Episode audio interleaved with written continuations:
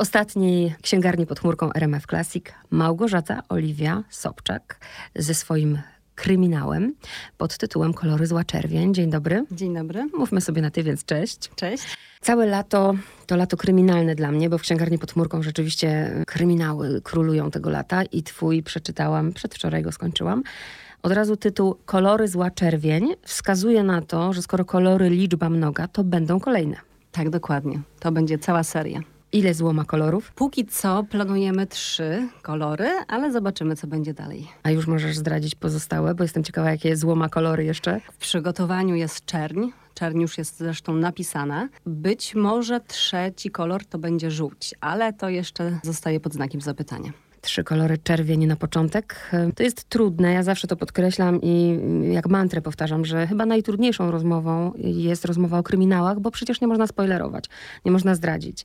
Powiem jedno, morze i Sopot kojarzą się z wakacjami ze słońcem, z plażą, z taką, z taką idyllą, a tu nad Sopockim morzem pojawiają się chmury bo jeśli możesz zarysować słuchaczom, oczywiście bez spoilerowania, treść twojej książki, o czym mm, jest? Fabuła Czerwieni rozgrywa się w Trójmieście, przede wszystkim w Sopocie. Pierwszą sceną otwierającą książkę jest scena, kiedy y, na sopockiej plaży zostaje odnalezione ciało martwej młodej kobiety, które, jak się później okazuje, jest nietypowo okaleczone. No i wkracza prokurator Leopold Bilski, który będzie starał się rozwikłać zagadkę, ponieważ ta zbrodnia zbrodnia, która dzieje się w 2013 roku, okazuje się bardzo podobna do zbrodni sprzed 17 lat. Dlatego też książka dzieje się na dwóch płaszczyznach czasowych. Mamy tę płaszczyznę współczesną i płaszczyznę lat 90. I to jest bardzo ciekawe. Szczególnie mnie zainteresowała bardzo ta płaszczyzna lat 90. Zastanawiam się, na ile dobry research zrobiłaś, na ile ten światek półprzestępczy, czy przestępczy nawet lat 90. Sopotu jest y, zgodny z tym, co się działo? Czy to jest bardziej fikcja? Cóż, e, starałam się jak najbardziej rzetelnie przedstawić e, ten okres lat 90. w Sopocie. Rozmawiałam z wieloma przyjaciółmi, którzy wówczas przeżywali swoją młodość, także opowiadali mi trochę o tych czasach. Oczywiście research też zrobiłam. W szczególności starałam się przedstawić te lata 90. właśnie trójmiejskie, no bo one były takie szczególne, bo tutaj to w Trójmieście narodziła się tak naprawdę jako w pierwszym miejscu w kraju ta przestępczość zorganizowana. Zresztą jak w swojej książce Mafia na Wybrzeżu napisał Krzysztof Wójcik, bardzo źle zorganizowana. Zresztą to tutaj do Trójmiasta przybywali wszyscy ludzie z całej Polski wtedy, e, ponieważ czuli, że można tutaj zarobić. Te miasta portowe były takim oknem na świat, które przeciągały licznych bandytów. Tak naprawdę to byli amatorzy, którzy, taka bandyterka, mhm. którzy przygotowywali się do tych morderstw, do napadów, do podkładania bomb e, mniej więcej na takim samym poziomie, jakby umawiali się na piwo. Ale myślisz, że ktoś z tego byłego, bo minęło już wiele lat, y, z tego przestępczego świadka się odnajdzie? Czy bardziej jednak no, musiałaś manipulować tym mocno? E, jeżeli chodzi o przedstawione postaci e, tych e, grup przestępczych, to tak naprawdę je wykreowałam od podstaw. Tam mamy Watę, Waldemara Mile, mamy Parzaustę. To są postaci zupełnie fikcyjne. Jest jedna postać, Kazara, który nawiązuje do autentycznej postaci, do szefa mafii po 98 roku, do Zahara, Daniela Zacharzewskiego. Ale to tylko są takie lekkie nawiązania. Przede wszystkim to jest ta gra słów Kazar-Zahar, Zahar. No, wygląd e, Kazara również jest taki analogiczny. Różne cechy charakteru, chociażby tendencja do opowiadania kawałów. Gdzieś tam wyczytałam w internecie, e, że Zahar e, właśnie tym się cechował.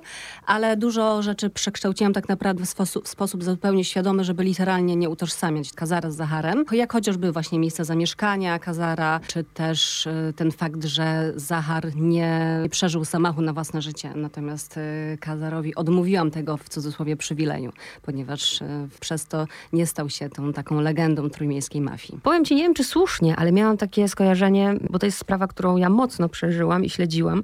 Jest tam taki moment w twojej książce, gdzie teraz nie pamiętam, która z tych bohaterek, ale chyba Monika, chyba ta pierwsza zbrodnia, idzie plażą, a za nią idzie mężczyzna. I miałam niesamowite skojarzenia oczywiście z zaginięciem Iwony Wieczorek. Iwony Wieczorek, tak, dokładnie. Tak, też pisząc scenę, oczywiście miałam to wszystko przed oczami. Bardzo było głośno o Iwonie Wieczorek. Wszyscy bardzo tutaj przeżywaliśmy tę sprawę, więc e, z pewnością gdzieś tam w jakiś tam podświadomy i troszkę pewnie świadomy sposób ta scena została wykreowana trochę w nawiązaniu do, do tej sytuacji. Czyli słusznie odczytałam. Mhm. Nawet, nawet bym chciała więcej, ale rozumiem, mhm. że inspiracją do tej zbrodni była, było inne wydarzenie.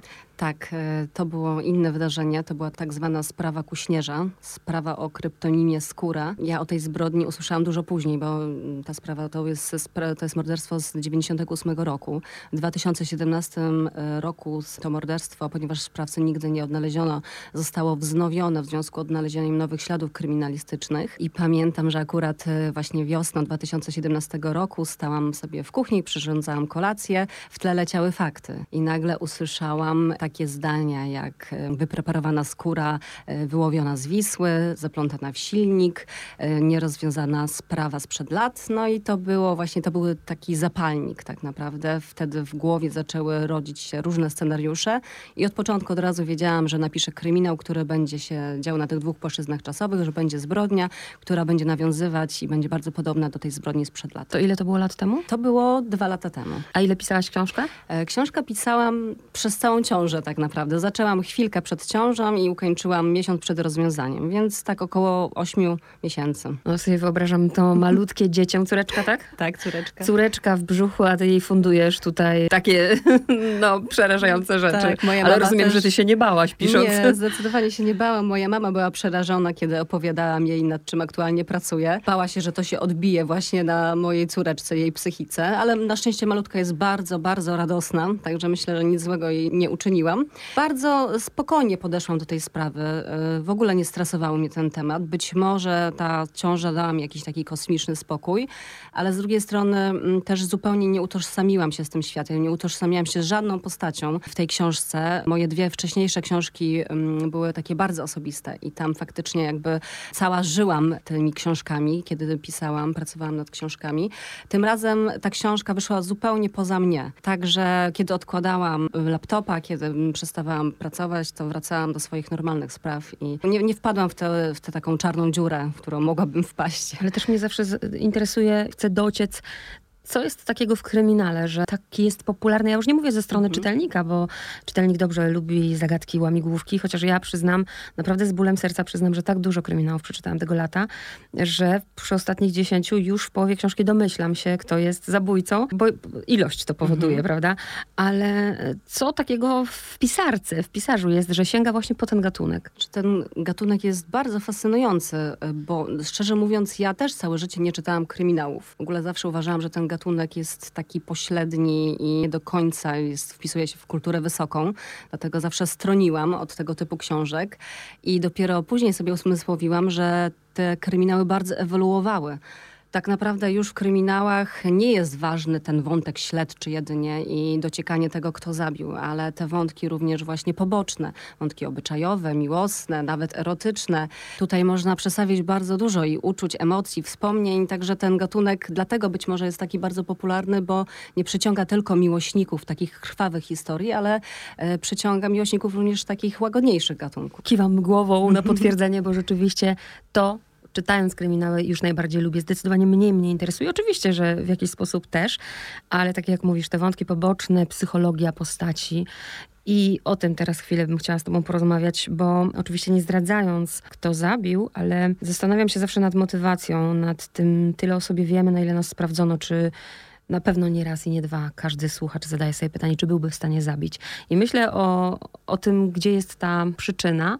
Chyba ważne jest w twojej książce, myślę, że tu nic nie zdradzam, jeśli powiem, bo nawet chodzi o główną bohaterkę. Urodziła się w dobrym domu, ale w domu, w którym nie ma, jest jakby zapewnione wszystko. Inteligencka rodzina, mm, rodzice, którzy, prawda, martwią się o córkę i czekają, kiedy wróci do domu, ale z drugiej strony chyba nie ma tej bliskości. Gdzieś to się rozjechało. Mm. Więc pokazujesz właśnie bardzo ważną rzecz, myślę, i postępowanie, że wszystko tak naprawdę zaczyna się w rodzinie. Jeśli nie ma tego, co powinno być, no to te drogi dziecka mogą skierować albo w stronę właśnie zła, albo tego, co się stało z Moniką Bogucką, bo powiedzmy trochę o niej jako o bohaterce, bo możemy. Monika Bogucka to młoda, 17-letnia dziewczyna, która urodziła się w domu takim dosyć no, średniej klasy, że tak powiem. Jej mama jest prawnikiem, jest sędzią i Monika Bogucka to taka bardzo, to jest postać, która jest skonstruowana na skrajności miłościach. Ona ma w sobie wiele sprzeczności i odczuwa w sobie taki jakiś brak wynikający z tego, jak mówisz, z tego braku miłości ze strony matki, bądź no jakby nie odczuwa po prostu tej czułości ze strony matki i ten brak powoduje, że ona ciągle stąpa po takiej cienkiej linii nad przepaścią. Ciągle ryzykuje, potrzebuje takich radykalnych wyzwań, radykalnych emocji, y, żeby poczuć, że w ogóle żyje, że, że jest kimś. No i to sprawia właśnie, że popada w tarapaty. Tak myślę, matka też jej tego nie dała, bo patrząc na tego, jak sama była, była wychowana, jakiego miała ojca, no, po prostu mhm. nie dała, bo sama tego nie dostała. No, Dokładnie. Zasadzie, Mnie właśnie bardzo interesuje taka, taki determinizm, czyli to, że pewne wydarzenia są połączone ze sobą za pomocą przyczynowo-skutkowego łańcucha. I tak naprawdę to, co obecnie się zdarza, jest wynikiem tego, co kiedyś się wydarzyło. Faktycznie Helena Bogucka jest wychowywana w takim patriarchalnym modelu rodziny. Jej ojciec sprawuje pełną władzę i czasami też znęca się psychicznie e, nad członkami rodziny. Dlatego też Helena Bogucka nie podejmuje e, za siebie własnych decyzji. Pozwala, żeby ojciec decydował o najbardziej kluczowych decyzjach w jej życiu. I ten fakt sprawia, że wychowuje Monikę Bogucką paradoksalnie w zupełnie inny sposób, czyli e, daje jej pełną wolność, ale tak sobie myślę, że ten determinizm sprawia, że te wszystkie powiązane ze sobą okoliczności sprawiają, że mamy ten łańcuch takich tragicznych zdarzeń i w tym świecie czerwieni nie ma ucieczki przed dramatem właśnie w związku z tym, że te wydarzenia wikłają kilka pokoleń. Ja nawet pomyślałam jeszcze bardziej, że to jest tak głęboko nieuświadomione, tak jakby nawet, nie wiem, w kodzie genetycznym, bo jest ten moment, y, nad tym się zastanowiłam rzeczywiście mocno. U mnie wystarczyło, że nie wiem, nauczycielka mi powiedziała, nie masz talentu do rysowania, no i ja nawet nie próbuję rysować, bo nie mam talentu. Tak mam to mhm. wbite w głowę. Tam jest ten moment, gdzie Monika słyszy, przy, nie pamiętam teraz tego słowa, ale cały czas dźwięczy jej ten cytat w głowie, bo przecież ona jest brzydkim kaczątkiem na początku. Mhm. Ona w ogóle w siebie nie wierzy. E, tak, Monika ma, jest chyba w szóstej klasie podstawówki, jedzie na obóz. Jest to postać taka właśnie wychudzona, bez piersi, jeszcze niedojrzewająca dziewczynka, z bardzo krzywymi zębami, z krótko obciętymi włosami, tak na zapałkę, bo też właśnie jej mama zawsze mówi, że nie ma czasu na pielęgnowanie tych włosów, dlatego jej obcina te włosy bardzo krótko. Jest takim typem chłopczycy. Patrzy na wszystkie dziewczyny wokół, które mają długie włosy, które wyglądają jak takie małe kobietki, lolitki. Słyszy nagle, że jacyś chłopcy obok mówią, byłaby nawet ładna, gdyby nie te krzywe zęby. No i to wbija jej się jakoś tak w głowę, że postanawia sobie, że o nie, zmienię się, nie będę tym brzydkim kaczątkiem, stanę się właśnie pumą, tą czarną pumą. No i kiedy wraca z wakacji, zmienia kompletnie swoje życie, to znaczy znaczy właśnie sprzeciwia się matce, nie podporządkowuje się już tej mamie, tylko idzie własną drogą. Dalej nie zdradzamy, bo to jest właśnie ciekawe, jak taka motywacja, do czego ona może doprowadzić. Wróćmy jeszcze do mm, tego, że decydujesz się, a rzadko się kto na to decyduje, bo czytam tych kryminałów bardzo dużo i o ileż łatwiej by było, nie wiem, zabić kogoś z broni, a ty zdecydowałaś się na okaleczone zwłoki. Rozumiem, że też musiałaś dobry research zrobić, jeśli chodzi o medycynę sądową, tak? Szczerze mówiąc, no, czytałam bardzo dużo takich książek z medycyny sądowej, z kryminalistyki. Również czytałam o wszystkich różnych wydarzeniach, e, zbrodniach, które związane były z, z tym oskurowaniem ofiar, tych wszystkich właśnie zbrodni takich, e, z, które były powiązane z Hannibalem Lecterem, z milczeniem owiec. Dlatego też zdecydowałam, znaczy nie tylko dlatego, ale jednym elementem y, warunkującym to, że zdecydowałam się tylko na takie kosmetyczne okaleczenie było to, że faktycznie no, oskurowanie całości człowieka no, przede wszystkim też wiązałoby się z większym researchem, a po drugie no, byłoby to zbyt drastyczne jak dla mnie. Na sam koniec, kiedy książka już została napisana, to konsultowaliśmy tutaj książkę z Katarzyną Berniką Miszczuk, y, pisarką i lekarką zarazem. Ona tutaj podpowiedziała kilka kwestii. Konsultowałam jeszcze z jedną osobą tak e, internetowo, z takim panem, e, który napisał mi, no wszystko jest w porządku, ale to mniej więcej na takim poziomie jak w CSI. Czy nie spowodujesz swoją książką, że strach będzie nad morze przyjeżdżać? Sprawa Iwony Wieczorek chyba powoduje rzeczywiście, ja nie wiem jak jest, ale ja sama jak mam teraz hasło w głowie jelitkowo, to pierwsze co, mam hmm. Iwonę Wieczorek. Iść na plażę w Gdyni, słowo daję. Hmm.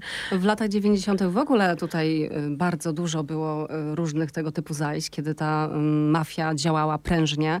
W latach 90 80., z tego co czytałam, w ogóle trup ścielił się gęsto w Sopocie.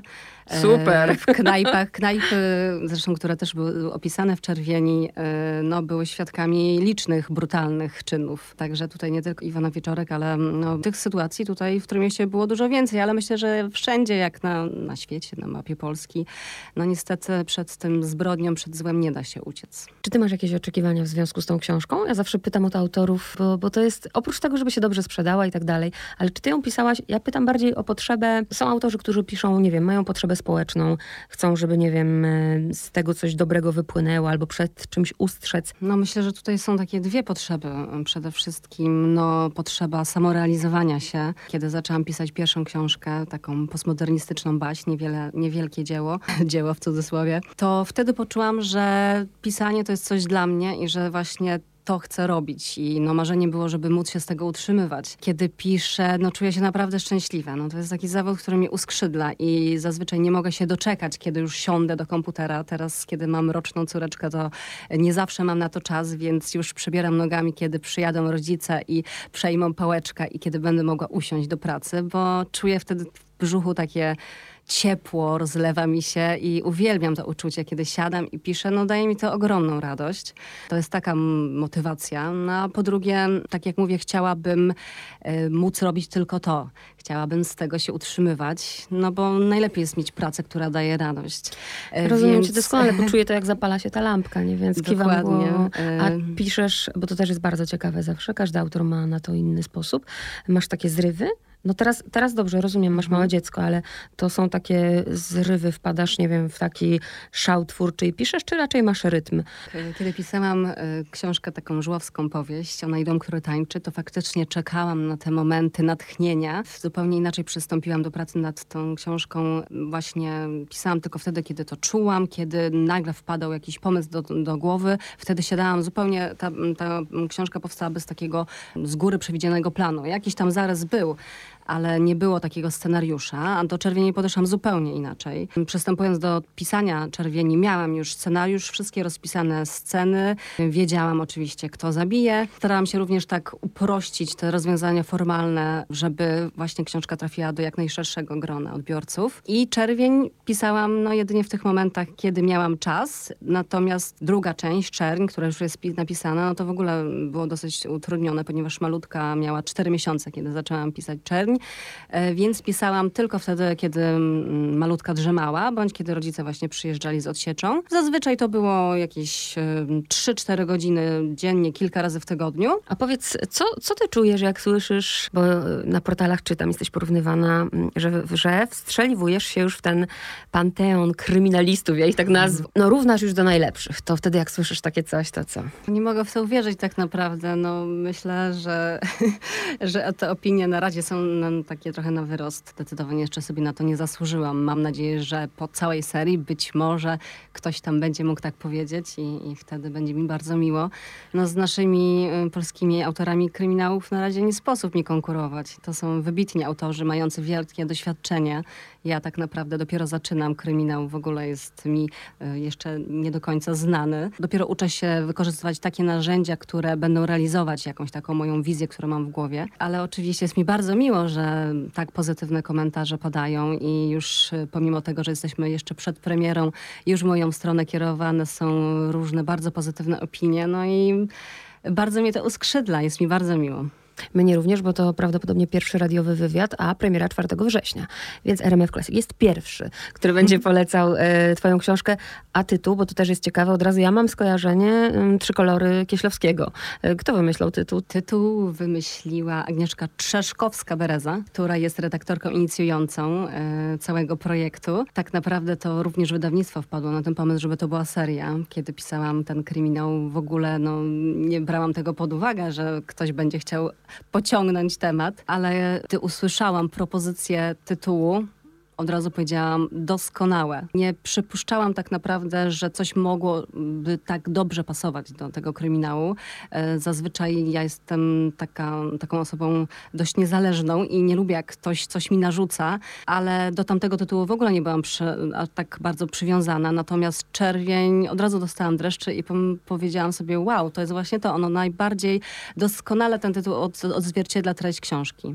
Bo Czerwień to taki wielowymiarowy Oczywiście. kolor i on nie ma w sobie nic neutralnego. Ma same albo konotacje pozytywne, albo negatywne. Bo skrajności, tak jak bohaterki. Skrajności, dokładnie. Jest tutaj miłość, namiętność, y, odwaga, ale też bunt, krew, y, zło, zbrodnia, chaos. I właśnie te wszystkie elementy odnajdujemy w czerwieni. Rozumiem, że akcja czerni i później być może y, żółtego koloru też się będzie toczyć w Trójmieście, tak? Czerni przenosi się na obrzeża Trójmiasta, do stolicy Kaszub. Oczywiście ten Sopot gdzieś też tutaj się pojawia, bo część śledczych właśnie jest z prokuratury sopockiej. Czerń będzie właśnie działa się w otoczeniu takich malowniczych kaszubskich jezior, gdzie również będą działy się rzeczy straszne, przełamujące to społeczne i moralne tabu. Ale rozumiem, że część bohaterów znajdzie się również w Czerni, tak? tak Prokurator? oczywiście. Prokurator mhm. Leopold Bilski, Pająk i Kita, policjanci, również y, Anna Górska. Y, wszyscy oni będą brali udział w śledztwie. Tylko śledztwie nowe morderstwa będą. Dokładnie. Zastanawiam się, w co ty pójdziesz. Aż się boję myśleć. To zło będzie, mm, jawiło się w zupełnie innym, w innej odmianie. Tutaj będzie sprawa dotyczyła zaginięcia dzieci. No, biorąc pod uwagę, że masz roczne dziecko, to nie wiem, czy sobie dobrą rzecz fundujesz, bo to można się wystraszyć. Kolory zła, czerwień i Małgorzata Oliwia Sobczak. Dziękuję. Bardzo dziękuję.